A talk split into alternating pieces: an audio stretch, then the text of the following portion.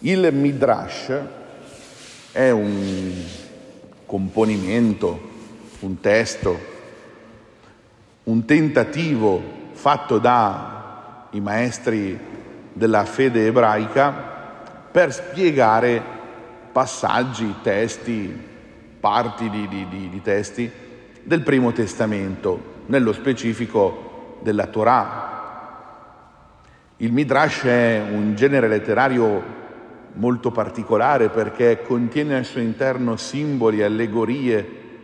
A volte ci sono degli arricchimenti che nella parola di Dio non si trovano assolutamente, ma il rabbino, per riuscire a spiegare alla sua gente quel brano lì, quella, quella roba lì, quel passaggio, quel contenuto, cerca di con un po' di creatività, sempre a partire dalle scritture, arricchendo con i suoi studi, cerca di proporre una riflessione. Viene da sé che, essendo parte della cultura ebraica, il Nuovo Testamento non ha dei midrash, perché è evidente che i rabbini si sono concentrati sul Primo Testamento, solo su una parte, fra l'altro, non sul Nuovo Testamento. Però qualche autore un po' più diciamo, libero e creativo ha provato a dare qualche interpretazione qua e là. Soprattutto ha provato a vedere se tra il Primo Testamento e dei passaggi del Nuovo Testamento ci fossero delle cose in comune. Così capita che si legge di un popolo che a un certo punto si domanda se Dio c'è davvero e se Dio c'è davvero, dove abita, dove sta? Noi oggi celebriamo la solennità della Pentecoste, lo Spirito Santo che è Dio, terza persona della Trinità. Dov'è? Dove abita? Come lo incontri? Ecco, qualcuno si è domandato molto tempo prima, dov'è Dio? Ma Dio probabilmente è nei cieli appartiene un po' a tutte le fedi quest'idea che in qualche modo ci si deve elevare, andare verso il cielo. e allora, beh, facciamo qualcosa per arrivare al cielo. Costruiamo una scala a chiocciola che ci permette di arrivare lì, per vedere se davvero Dio c'è. E Dio dall'alto dice, beh, sono anche intraprendenti, può essere anche interessante, perché no? vede questa costruzione che per comunità chiameremo torre, vede questa torre che viene su e tutto sommato dice ma può essere buona questa cosa. Solo che poi, osservando questi uomini, si rende conto che certo per mettersi d'accordo si sono dovuti intendere, si sono dovuti capire, metti quella pietra lì, quella roba lì falla così, voi andate a prendere quelle cose che servono, attenzione a quello come si mette. Solo che appunto osservandoli a un certo punto si rende conto che tanti che sono lì guardano a sé. Quella pietra mettila così, no, no, la voglio mettere in quel modo perché secondo me è meglio. E ma guarda che poi, ma tu lascia stare, io faccio la mia parte, tu fai il tuo. E ma guarda che dal disegno, se adesso noi facciamo, sì sì, ma diglielo a quello là di metterla così la pietra, io la metto nel mio modo. Poi capita l'altra situazione in cui bisogna pensare a come mettere quell'altra cosa, dove andare a recuperare. No, io vado a prenderlo là, ma va che costa di più. No, fa niente, ma a me piace così. E Dio si ferma un po' e dice, ma non è che questi, ammesso anche che ce la facciano ad arrivare qua su, poi ognuno va per la sua strada.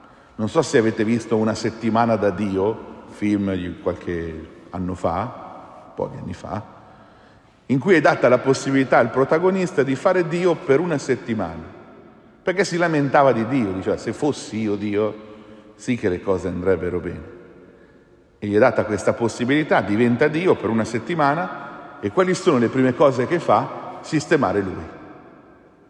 Fa tutte quelle tre, quattro cosettine, anche di più, è bello contento, poi a un certo punto dice, beh, tutte le richieste che arrivano, sia tutto così la gente è contenta. E forse Dio si preoccupa un po' perché dice, se adesso gli uomini arrivano qui sopra e incominciano a fare anche loro Dio, ognuno farà per sé. E senza bisogno di fare nulla, piano piano questa torre non viene su, perché già ancora prima di arrivare fino al cielo, ognuno fa per sé, ognuno sceglie il suo, quello che secondo lui va bene, quello che dal suo punto di vista funziona, quello che secondo le sue ricerche era meglio, quello che lo fa felice. Quante volte come famiglia, ciascuna famiglia sceglie in base ai propri interessi, Dobbiamo fare quello, dobbiamo fare quest'altro, facciamo così, facciamo cos'ha. Quante volte un giovane, un adolescente, sono quelli con cui ho più a che fare, scelgono in base a quello che sono convinti possa farli felici. Per cui se penso che andare verso quella direzione sia la cosa giusta, a me non mi smuove nessuno, io vado di là. Il problema qual è? È che se io vado di là, la Laura va di là, la Daniela va di là, che sono qui di fianco, magari andremo anche nelle direzioni che abbiamo scelto, eh? ma saremo soli, completamente soli.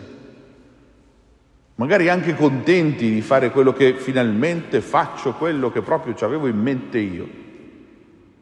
Però non parliamo più con nessuno. Anche perché appena ci mettiamo a parlare, subito incominciamo a dire ma io voglio fare quella cosa lì.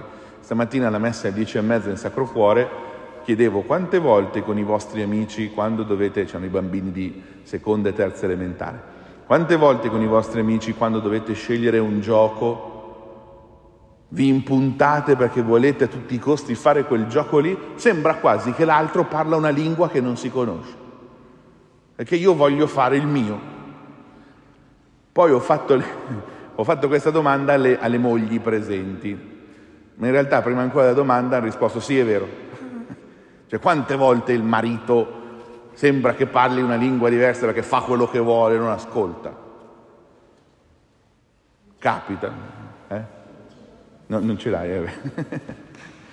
e, è il fatto di faccio quello che voglio io. A un certo punto gli uomini scoprono che da soli però non si sta bene. Scoprono che da soli, sì, magari riesci anche ad andare verso la direzione che ti piace, ma solo tu, solo tu, senza gli altri. Ora, onestamente parlando, le scelte che facciamo tutti i giorni sono scelte così cattive e sbagliate per portare il male nel mondo? Probabilmente no. Non è che le scelte che ciascuno di noi fa singolarmente o come famiglia sono talmente disastrose da aver procurato l'alluvione in Emilia Romagna? Probabilmente no. Ma non ci, non ci rendiamo conto che ogni passaggio, ogni piccolo tassellino ci rende sempre più soli, ci rende sempre più individui singoli che camminano per i fatti loro.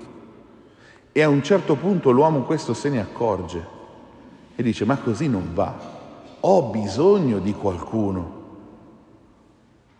ho bisogno di compagnia. Ma questo ce lo dice già Dio nel primissimo libro della Bibbia, non è bene che l'uomo stia solo, gli faccio una compagnia perché non resti tale. E allora sembra per magia che ci si intenda Sembra che finalmente quello che ho di fianco a me parla la mia lingua, ma la parlava già prima, solo che adesso mi sono reso conto di aver bisogno di lui.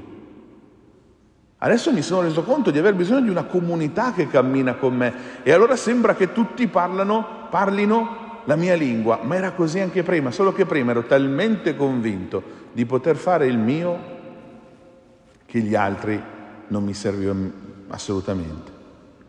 Così funziona anche con Dio, eh? Quando ci mettiamo a pregare e concludiamo la nostra mezz'ora di preghiera, facciamo dicendo niente, il Signore non mi ascolta. Boh, chissà che lingua devo parlare per farmi ascoltare. Ma sarà che non ti ascolta o sarà che tu gli stai dicendo cose che forse non sono giuste? Oppure quante volte è lui che ti sta chiamando, ma tu non senti, sei preso dalle tue cose, Stai facendo le tue scelte, non puoi mica fare le sue. Se faccio le sue, eh, poi diventa complicato, mi tocca fare quello che vuole lui. E tutto questo con lo Spirito Santo cosa c'entra? C'entra perché lo Spirito fa questo, entra nel nostro cuore e instilla il bisogno di Dio. Viene dentro di noi per dirci tu hai bisogno degli altri e di Dio. Tu hai bisogno della tua comunità e di Dio. Mettiti in ascolto, stai lì tranquillo, e se anche non stai scegliendo tu, ma sta scegliendo la tua comunità per te, va bene, perché non ci si salva da soli, ci si salva insieme, come gruppo di persone, come credenti in cammino. E allora magari una volta non riuscirò a fare quello che voglio io, e una volta non riusciremo a fare quello che vuole lui, ma insieme riusciremo a fare passi in avanti. Ricordo sempre, lo cito spesso, Don Alberto che diceva che se io vado avanti per la mia idea e tu avanti per la tua idea, ciascuno andrà avanti per la sua idea, viene da sé. Ma se invece di seguire io la mia idea e tu la tua, tutti e due seguissimo l'idea del Vangelo, non è che io devo rinunciare alla mia per la tua, tu non rinunci alla tua per la mia, ma tutti e due rinunciamo alla nostra per seguire il Vangelo. Lo Spirito Santo fa questo scende nelle nostre vite per dirci con molta semplicità, tu hai bisogno dell'altro e hai bisogno di Dio.